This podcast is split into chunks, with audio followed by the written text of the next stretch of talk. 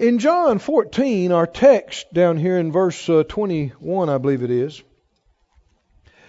Jesus speaking, and he said, uh, He that has my commandments and keeps them, he it is that loves me.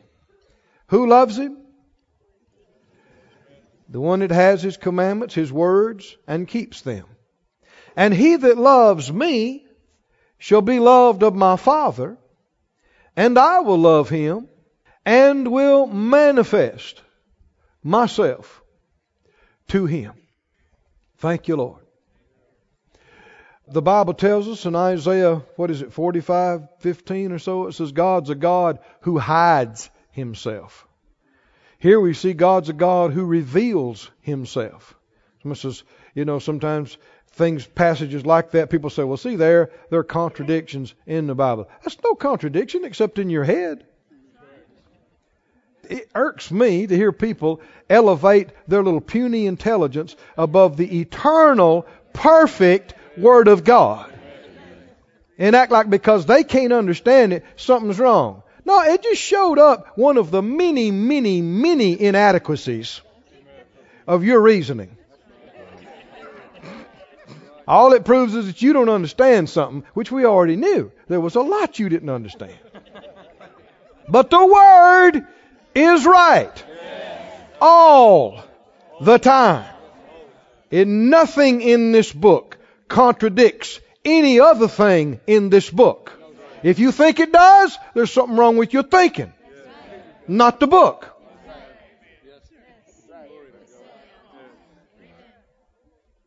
You clear now? Don't be foolish about these things. His word is perfect. I mean, it's like precious metal that's been purified seven times, and heaven and earth will pass away, but this is forever. Everything He has said is perfect because He's perfect. And uh, there's been many times in my life that I read something, and I thought, well, how, do, how does that fit? This seems like it's just completely opposite of what this says. And sometimes it took 15 or 20 years. But you begin to say, oh, well, that's no disagreement. It was just my darkness, my ignorance that caused it to seem that way to me. And so let's have some smarts about it and realize if there's any problems, it's not with him, it's not with the word, it be with men. He said, though, if you love me, you'll keep my commandments. And if you do that, I'll love you and manifest myself to you. So the person that says, prove to me that God is real, show me, and I'll believe, is going to stay in the dark. And to them, God will not seem real, and the things of God will not be real, and they'll not have understanding. I don't care if they got 10 degrees, they'll be a fool, they'll be in darkness. If they say, well, prove to me, show me, that's being arrogant and prideful. We got a whole generation of people that say, well, if you can't show it to me under the microscope, if I can't prove it and verify it with my technology, then it's not real, it doesn't exist. and how long have you been around? And what do you know? how long have your little technologies been around? Listen, the creator of the heavens and earth who's existed from eternity past and through eternity future, has said it and it is so. And everybody who's a skeptic and unbeliever and rebellious and elevates their intellect above His Word are going to find out at some point. But many of them will find out after this life and it'll be too late about what a fool they were. How great He is and how perfect He is. Wise ones believe now and bow their knee now and confess Him as Lord now. And if you'll believe Him even though you don't see, and you obey Him and love Him even though you don't see it and understand it and can't prove it and can't put it on litmus paper or under a slide, if you'll do that, what did He say He would do? He said, I will manifest myself to you. The ones that'll believe even though they don't see and obey even though they don't understand, these are the people God will be real to. Put that up in the Amplified again, please. that 21st verse. What did he say? I will love him and will show, reveal, manifest myself to him. I will let myself be clearly seen by him and make myself real to him. Are you interested in this? You believe the Lord could be much more real to you than he's ever been before in your life? Are you hungry for this? It doesn't come to the one that prays the longest and hardest, to the one that begs me the most, to the one that fasts the most. People are doing those things, but that's not what he said do. What did he say? Who's he going to reveal himself to? The ones that love him. Do you love him? How will we know that you love him?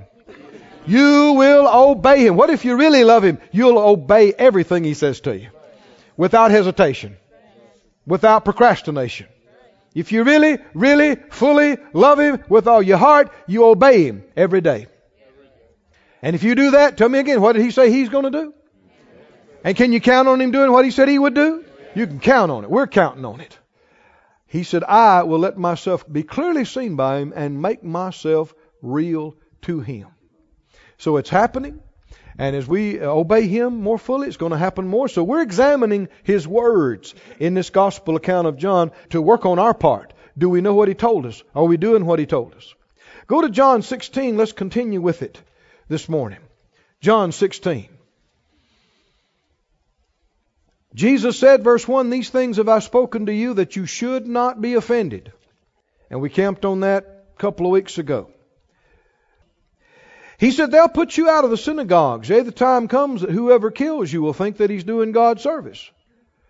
Why will they do all those things? He said, They'll do them because they have not known the Father nor me. There's a lot of religious people that don't know God.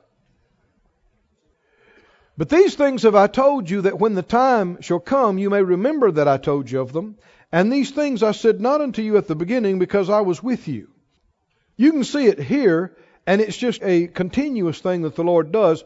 Was He endeavoring to prepare them for what was coming? Was He? No question about it.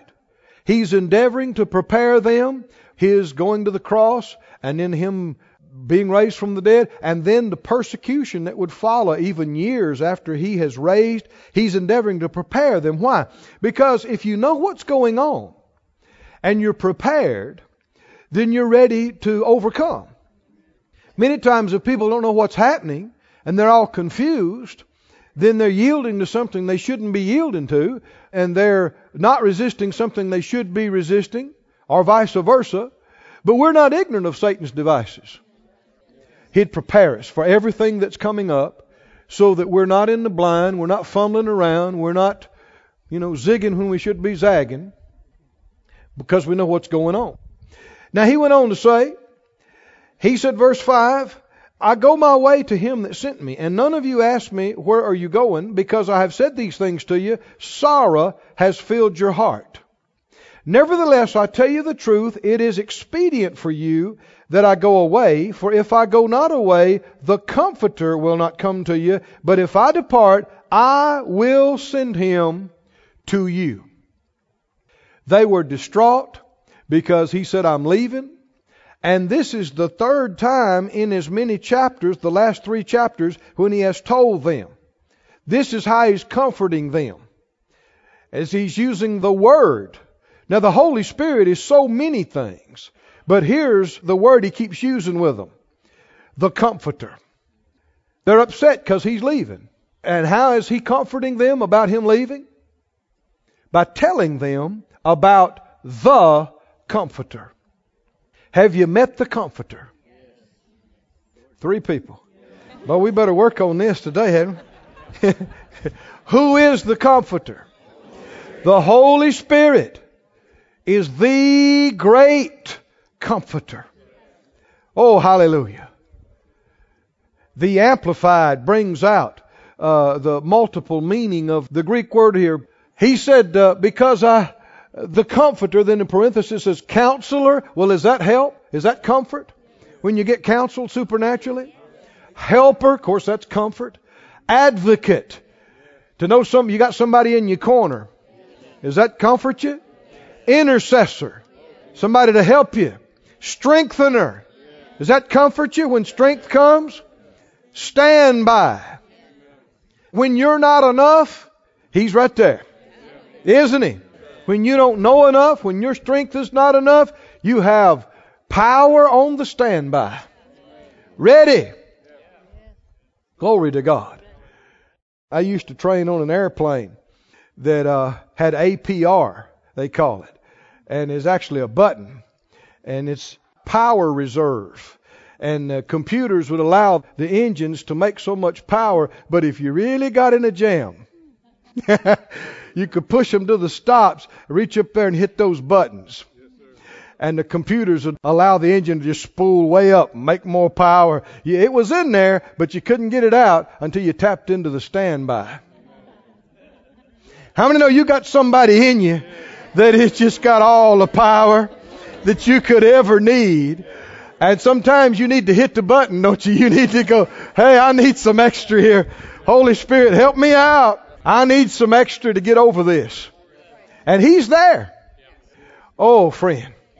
You know, uh, people go through so much anguish and through so much torment and through so much sorrow that they wouldn't have to have if they'd learned to look to the Comforter, if they would learn to lean on Him. Every believer has Him inside. And to those that have yielded to Him fully, oh, He's real to you.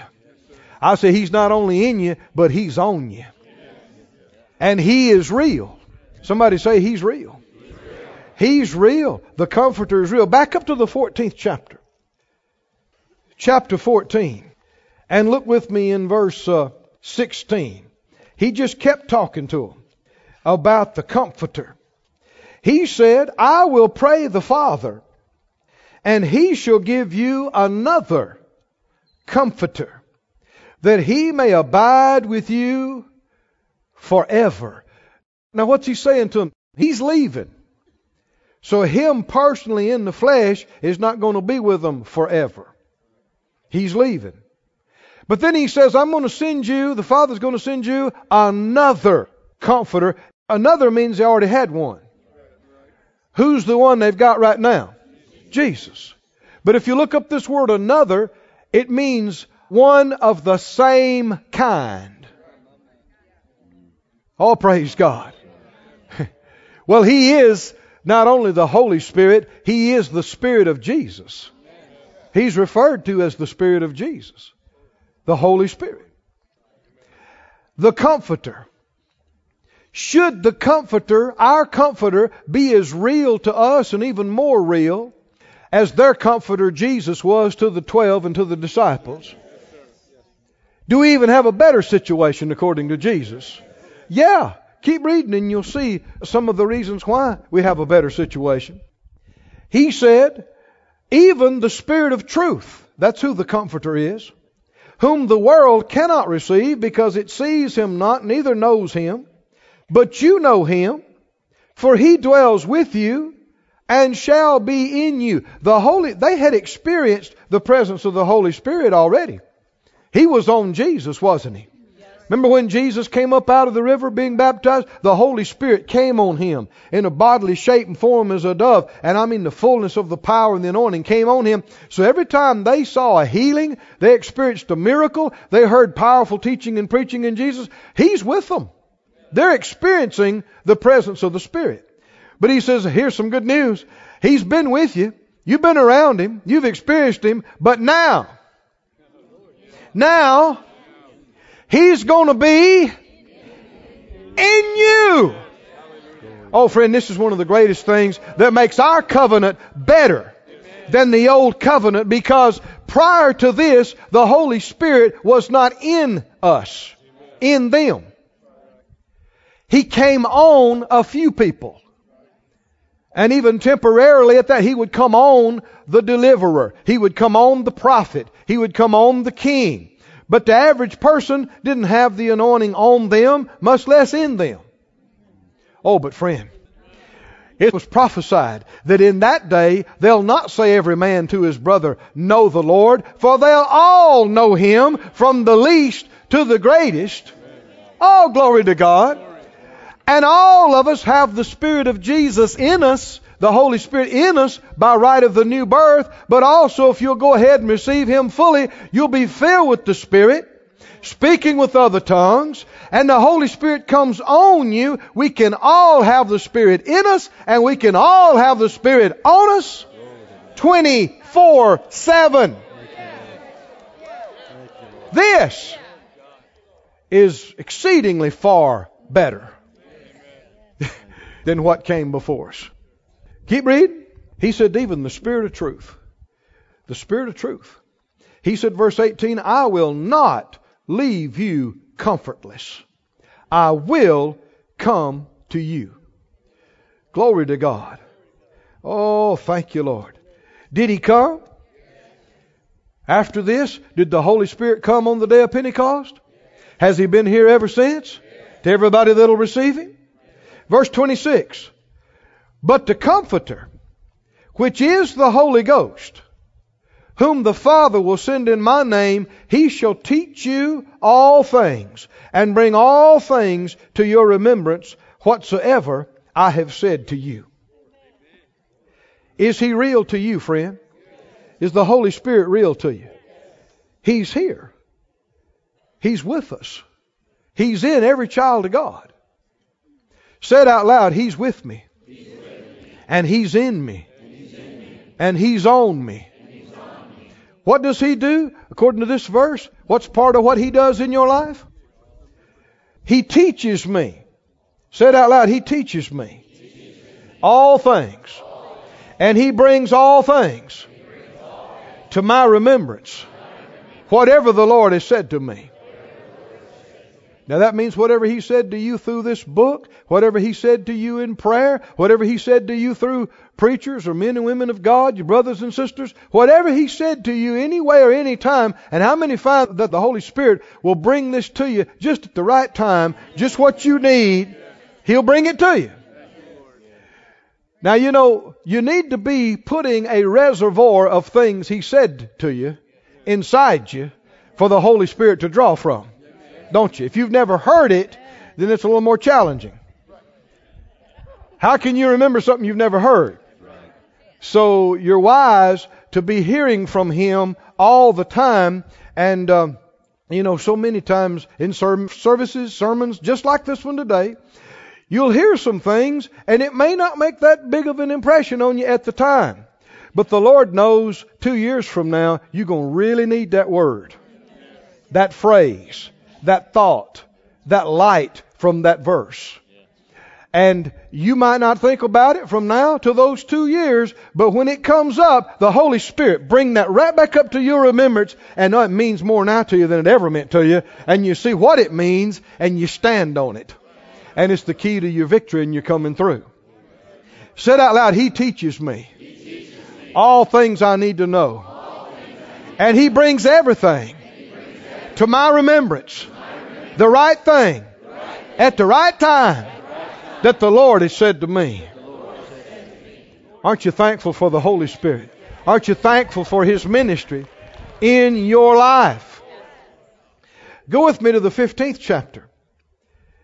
He said it again. See, they're concerned because their comforter says he's going. And man, they just can't imagine life without him. And we understand that. But he said, I'm not leaving you without. I'm sending you another comforter, just like me. Another of the same kind. In fact, you'll be in even better shape. How many of the Lord's always getting you in better shape? You'll be in better condition. Why? Because uh, He's going to be in you night and day. 15 and 26 says, When the Comforter is come, whom I will send to you from the Father, even the Spirit of truth, which proceeds from the Father, he shall testify of me. I know years ago I had the privilege of teaching a course on the Holy Spirit in Rhema Bible Training Center.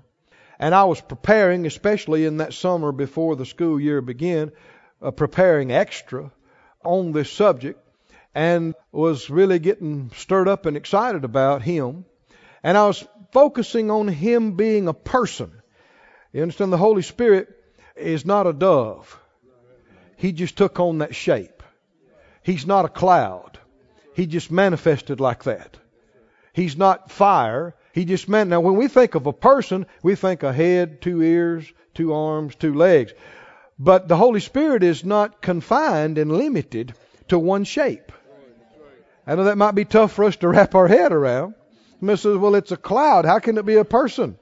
He's not a cloud. He just manifests and he's taking on that shape. But he's a person.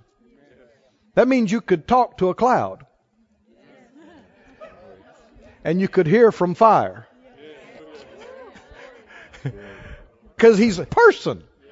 Now I know that's different for our head, but he's spirit, not confined to corporeal form, not limited like that.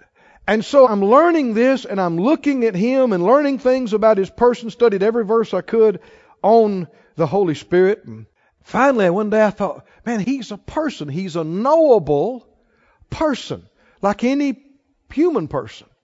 Only so much greater. I pushed my stuff aside. I said, Holy Spirit, Tell me about yourself. I, I want to know you as a person. And he spoke to my heart. I don't mean I heard an audible voice, but inside me. And what he did is he quoted this verse to me. Chapter 16. This is what he quoted to me. He said, When he is come, he shall not speak of himself. I thought, okay. I asked the wrong question. How many know the more ignorant of the word we are, the more wrong questions we're going to ask, and the more we're going to pray wrong? You don't even know how to pray if you don't know the word. You don't know how to believe if you don't know the word. Skip over chapter 16. Chapter 16 and verse 7. He had said, Nevertheless, I tell you the truth, it is expedient for you that I go away, for if I go not away, the Comforter will not come to you. But if I depart, I will send him to you. When he is come, he'll reprove the world of sin and of righteousness and of judgment. Of sin because they believe not on me, of righteousness because I go to my Father and you see me no more, of judgment because the prince of this world is judged. I have yet many things to say to you, but you cannot bear them now. You cannot take them now. Howbeit, when He, the Spirit of truth, is come, He will guide you into all truth. Here's a tremendously valuable lesson to learn. Jesus at that moment said to them, I have a lot of things I want to say to you. And how many believe they needed to know what He wanted to say? So why didn't He just say it?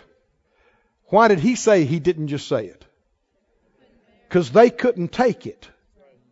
If somebody is not in a place to take it, should you just say it anyway? like you've never done it. you sure know the right answer, but what have you done? But here we can see what we are to do. Now, don't misunderstand me. Somebody should be able to take it. You remember Paul writing, and Peter writing to people said, you know, when by reason of time you ought to be able to take this, even the meat of the word, and you can't take it. He said you should be able to, but you can't. So whether somebody should be able to or not is not the point. If they can't take it or won't take it, notice what the very next thing he said, but the Spirit of truth. Hallelujah. What's he going to rely? He can't tell them right now. They can't take it right now. What's he going to rely on for them to eventually get it? The Holy Spirit is going to guide them into it.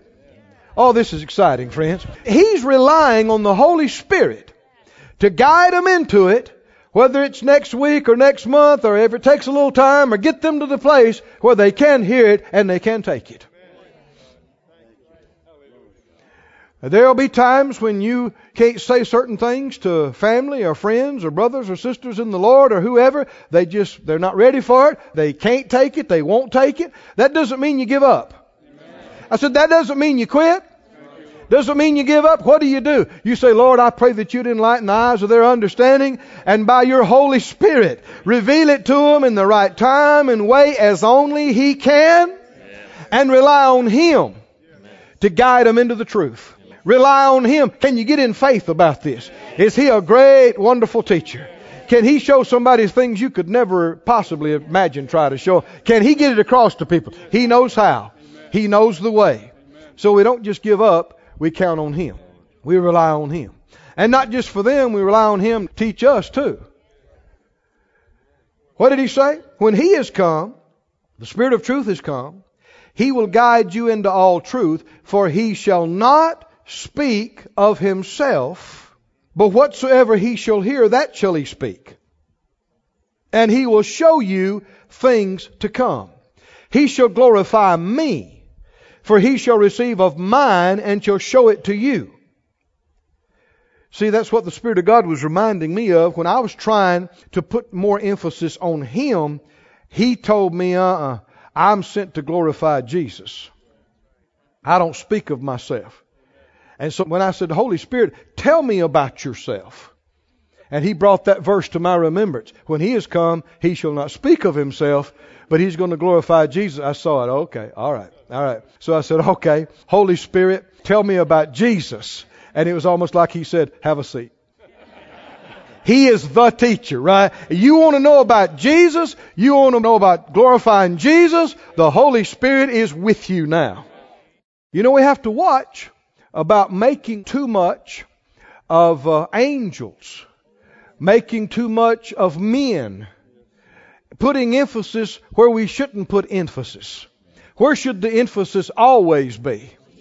on Jesus. How many know He is everything? He's Alpha. He's Omega. He's beginning. He's in. He's everything in between. He's the author and finisher of our faith. He's the Lord. He's the King. He's the Son of God. He's the Son of Man. He's the head of the church. He's the healer. He's the kinsman redeemer. How many say He's everything? He's everything.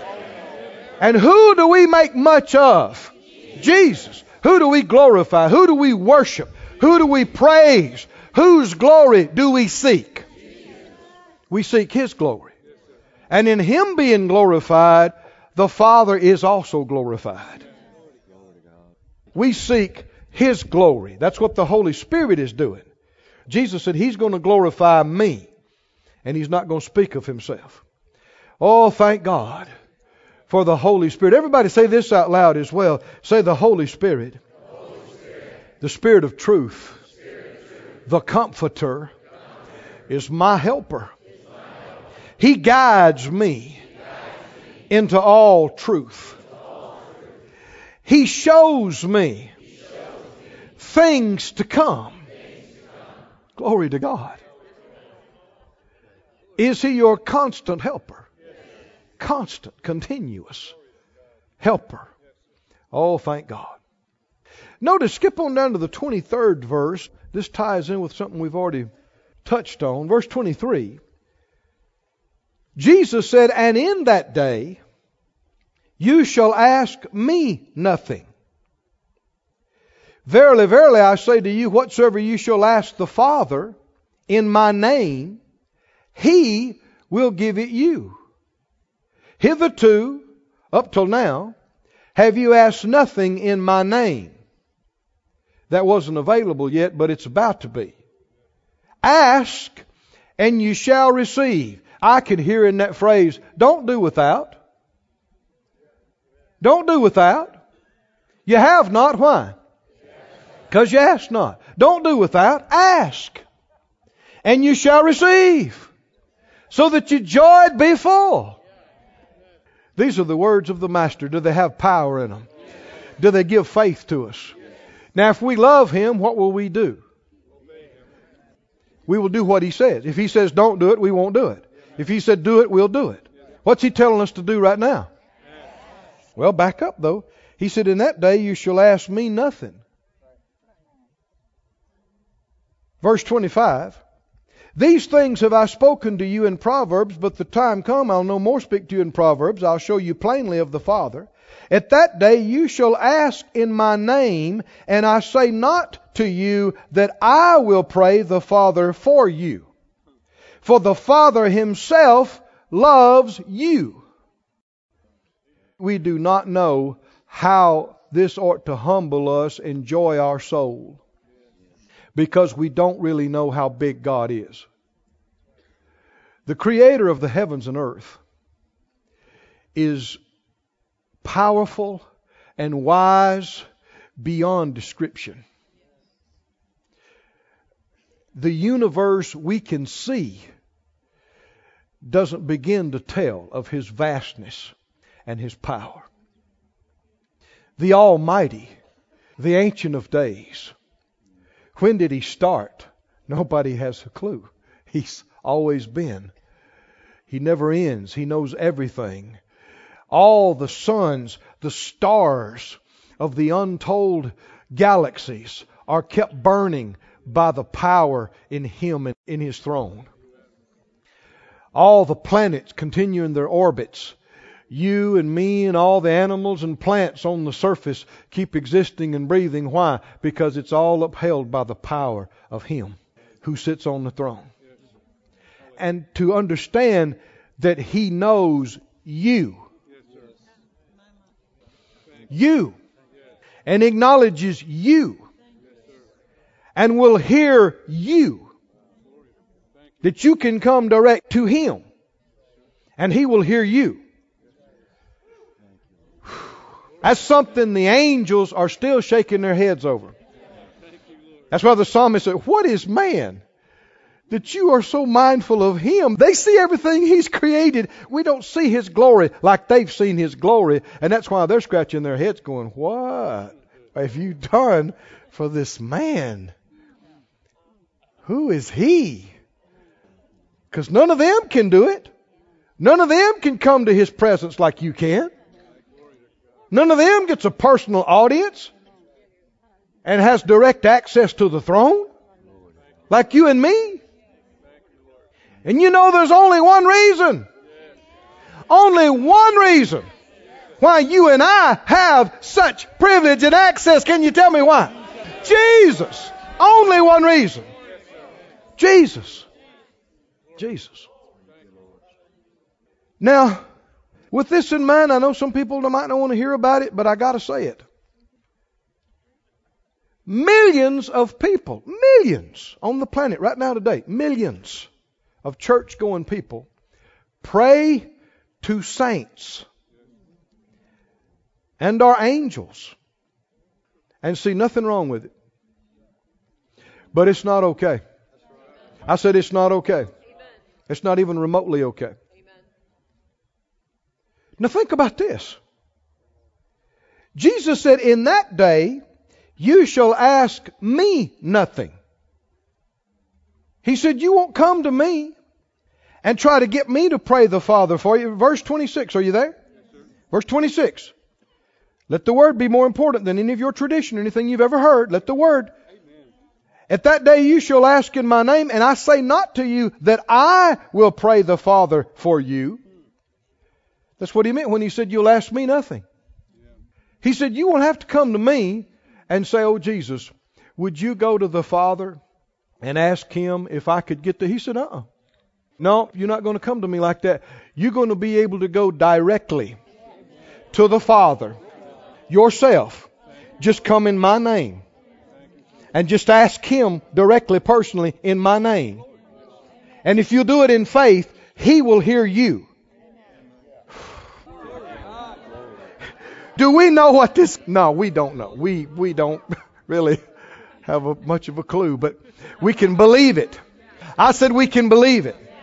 But if Jesus said, "You don't have to come to get me to pray for you," then why in the world would we go to some saint or some angel I mean, if you were going to have to go to anybody, you could go to Jesus and say, Jesus, would you pray the Father for me? And he said, No, no, you're not going to do that. But see, millions are doing it anyway, and you know what's involved in it? A false, some of it's ignorance, but some of it is a false humility. They're claiming to be more humble than us, that they don't even count themselves worthy to go directly to Jesus. So they want to get Mary to go to Jesus for us, or Saint so and so, or Saint this one or that one, because we're not worthy of going direct. Hey, you are trampling over some words here that the Master said. And there is not one verse, not one verse about anybody praying to any saints. Go to Colossians, please. Colossians describes accurately what's happening here. Colossians, the second chapter. How many accept this verse where Jesus said, In that day you shall ask me nothing? Do you accept what he said? Do you accept that he said, You won't say that I'll pray the Father for you because the Father himself loves you and you'll pray directly to him in my name? How many believe Jesus said it? Is it right? Are you going to do this? Or are you going to say, oh, well, I know that, but that's too great for me. I can't take that. That's false, fake humility and winds up being rebellion and disobedience. If we don't do it the way He told us, it doesn't mean we're humble. It means we're rebellious. Or at the very simplest, confused or ignorant. Either way, we need to get it fixed, don't we? And we need to do what He said. And we need to value what a great thing He's done for us and not change it, not alter it. Colossians 2, are you there? 2 and 18. Colossians 2 and 18. It said, Let no man beguile you of your reward in a voluntary humility and worshipping of angels, intruding into those things which he has not seen, vainly puffed up by his fleshly mind, and not holding the head. Who's the head? Anybody know who the head is? Jesus is the head, the head of the church, the head of the body. Not holding the head from which all the body by joints and bands having nourishment ministered knit together increases with the increase of God. Now, if the enemy can't keep you out of church, he will try to get you to substitute anything and anybody in the place of Jesus. Because he doesn't mind you being religious. And it's fine if you want to make much of an angel, or glorify a man, or glorify a saint, or glorify mama, or daddy. Did you hear me? Just stay away from Jesus. Because your religion will be just as dead as people that don't even believe in the Lord. If you're doing all this other stuff and have omitted Him. Let me read this to you from some other translations. The NIV. The NIV says, Do not let anyone who delights in false humility and worship of angels disqualify you for the prize. Such a person goes into great detail about what he has seen, and his unspiritual mind puffs him up with idle notions. And the next verse says, and he's not holding on to the head. Listen to the today's English version. Today's English version says, for no reason at all. Such a person is all puffed up by his human way of thinking, and he has stopped holding on to Christ, who is the head of the body. The complete Jewish Bible says such people are always going on about some vision they have had. Don't be distracted by anybody's vision or anybody's experience to where you're making more and talking more about a man or somebody already gone to be with the Lord, supposedly, or an angel, than you are Jesus. I don't care how real their experience was, how amazing it was. Listen, it's a distraction. It's a trick of the enemy. When it comes to angels, and when it comes to saints that have already gone on, don't seek them. Say it out loud. Don't seek them. Don't pray to them. Don't worship them. And when we say worship, I know you understand that, know that, but that includes don't praise them. What does that mean? Don't extol them. Don't talk about them and adore them and make a big deal out of them. You should be doing that with Jesus. And only Jesus. Only. Before we get out of here today, we're going to take our immunization from the H1N1, swine flu, and this immunization also covers avian flu, Asian flu, dog flu, cat flu, and all the other unnamed yet to be undiscovered. Flus and everything else. Now, I know it sounds a little humorous, but I'm as serious as I can be. We're going to take a great big double dose of Psalm 91 and it will boost your immune system to unprecedented levels. And while you're taking it, you're going to take it for your kids. At the same time, because when you, especially while they're small, you can receive for them just like you receive for yourself. But before we do it, you must not have your faith misplaced. And there are many, many Christians who are actually doing superstitious things. Let's take, for instance, you know, St. Christopher, who's a patron saint of travelers. At least he used to be. Mr. Why say that? Because since 1969, he was removed from the saint list.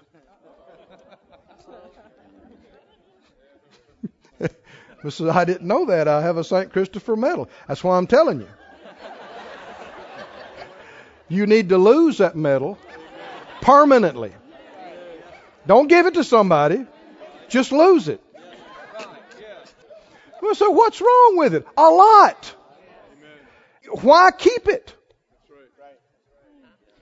If you're trusting in that to keep you safe, you're not trusting God. It's a substitute for faith in God. We Christians, we believers, should not have any talismans, charms. Amen. says, Well, that's my little angel I keep in my car. He keeps my car. It's on a little plastic thing. Get that out of there. Get that out of there.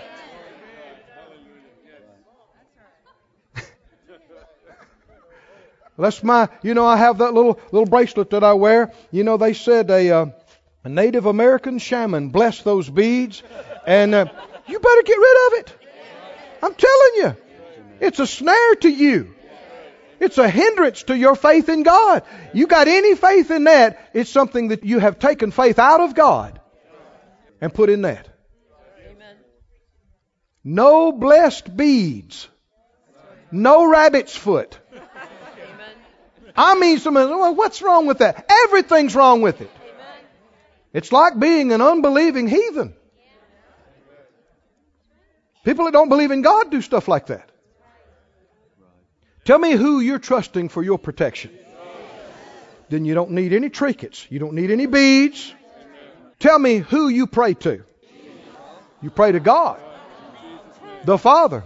Do you have to get anybody to go to the Father for you and on your behalf. What did Jesus say? Do you believe his words now? What did he say? In that day, he said, You won't come to me and try to get me to pray the Father for you. He said, He loves you himself. You can go straight to him in my name because of what I've done for you. Mm-mm-mm. Whew. Somebody say glory to God. I said, Well, I don't like that, Brother Keith. Prove me wrong from the Bible. Find me one verse, one verse that says anything about praying to saints or angels or calling on them. Nope. Don't seek angels or saints. How many remember Peter when he sent him to preach, you know, and they saw what God was doing to him so powerfully and they fell down to worship him? He said, No, no, get up, stand up. I'm a man just like you. Didn't he say it? Wonder what if you tried to pray to Peter today, what he would say? Exactly the same thing. What would he tell you? Don't you worship me? Don't you pray to me? He'd say the same thing. The Bible's the same. And angels, John, you know, saw such angels in the book of Revelation when he was getting the revelation, and they are awesome creatures. And when he saw him, even John fell down to worship him, didn't he? And what did that angel tell him? See that you don't do it. Didn't he tell him that? Get up, see that you don't do it. What did he say? He said, I'm a fellow helper. I work with you. I help you. He said, worship God. Didn't he say it? That's what every angel of God would tell you. And anybody telling you something different and trying to get you to call on the names of angels and seek angels or pray to angels or talk too much about angels, it's wrong. I said it's wrong. Our saints, living or dead, either one, tell me who do we seek? Tell me who we seek. We seek God, we seek to glorify Jesus. Don't we? We worship Jesus. We worship God. We glorify the one the Holy Spirit's seeking to glorify. We glorify the one all the holy angels are seeking to glorify. We glorify the one the Father has glorified. Jesus! Somebody say Jesus. Jesus. Hallelujah. Find Psalm 91. Get ready. Roll up your sleeve. Figuratively speaking. Somebody say, why? You about to get immunized. About to give you a big dose. You don't have to be concerned about any adverse reactions from this one.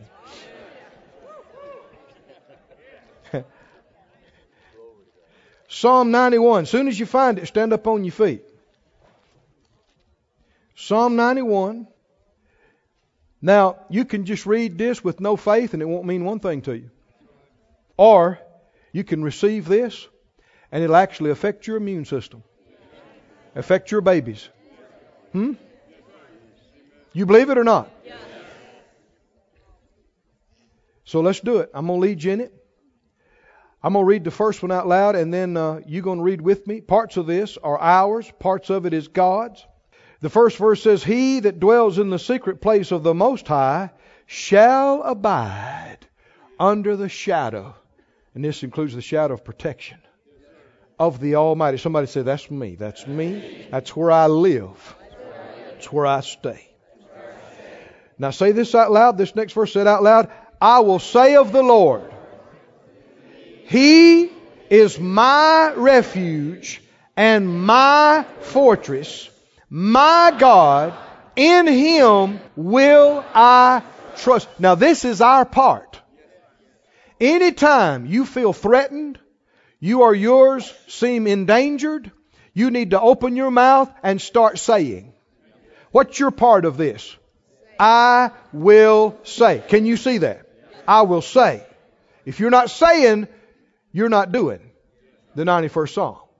What do you say? Say it again. I will say of the Lord. What do you say? He is my refuge.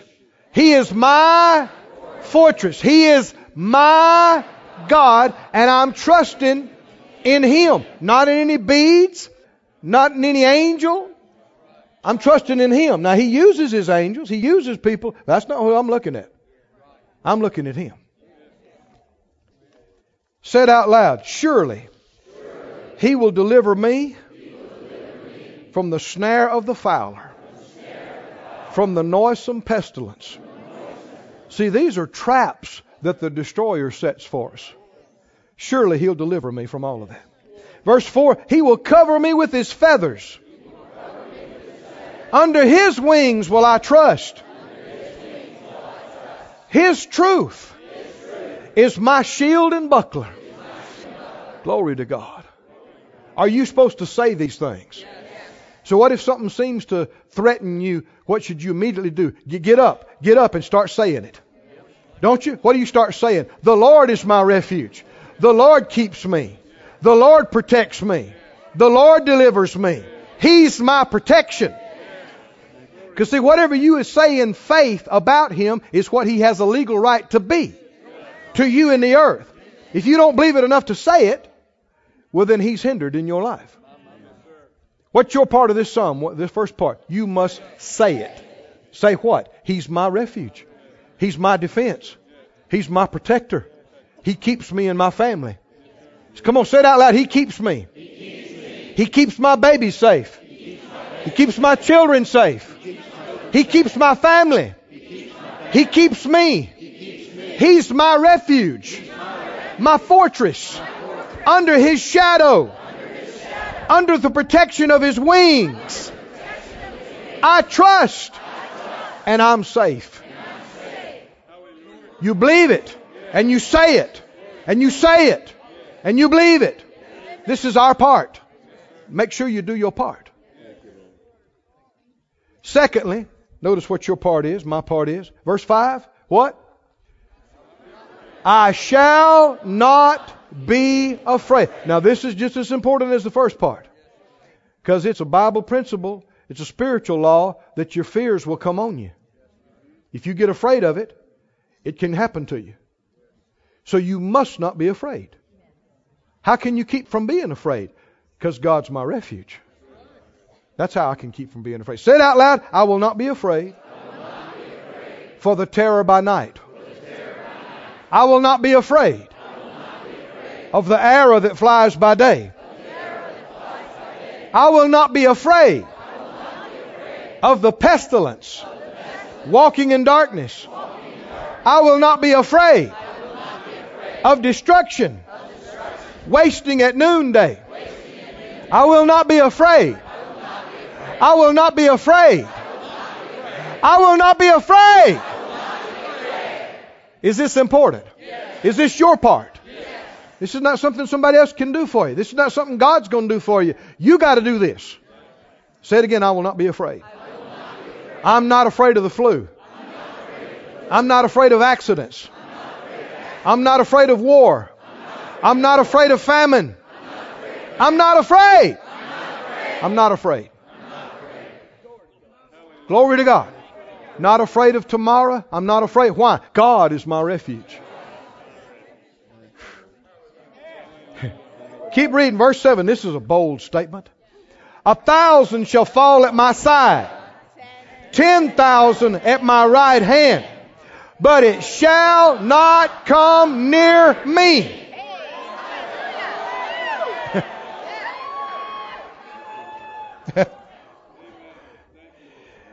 That's 11,000 that died from the flu in your city. But you didn't die.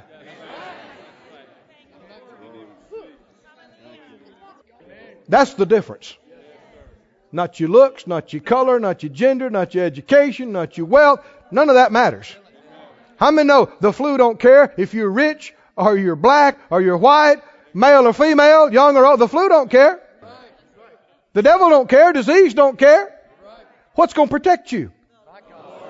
The Lord's my refuge. Say it again. He's my refuge. Verse 8. Only with my eyes shall I behold and see the reward of the wicked. So you'll see it, but it won't happen to you. Verse 9.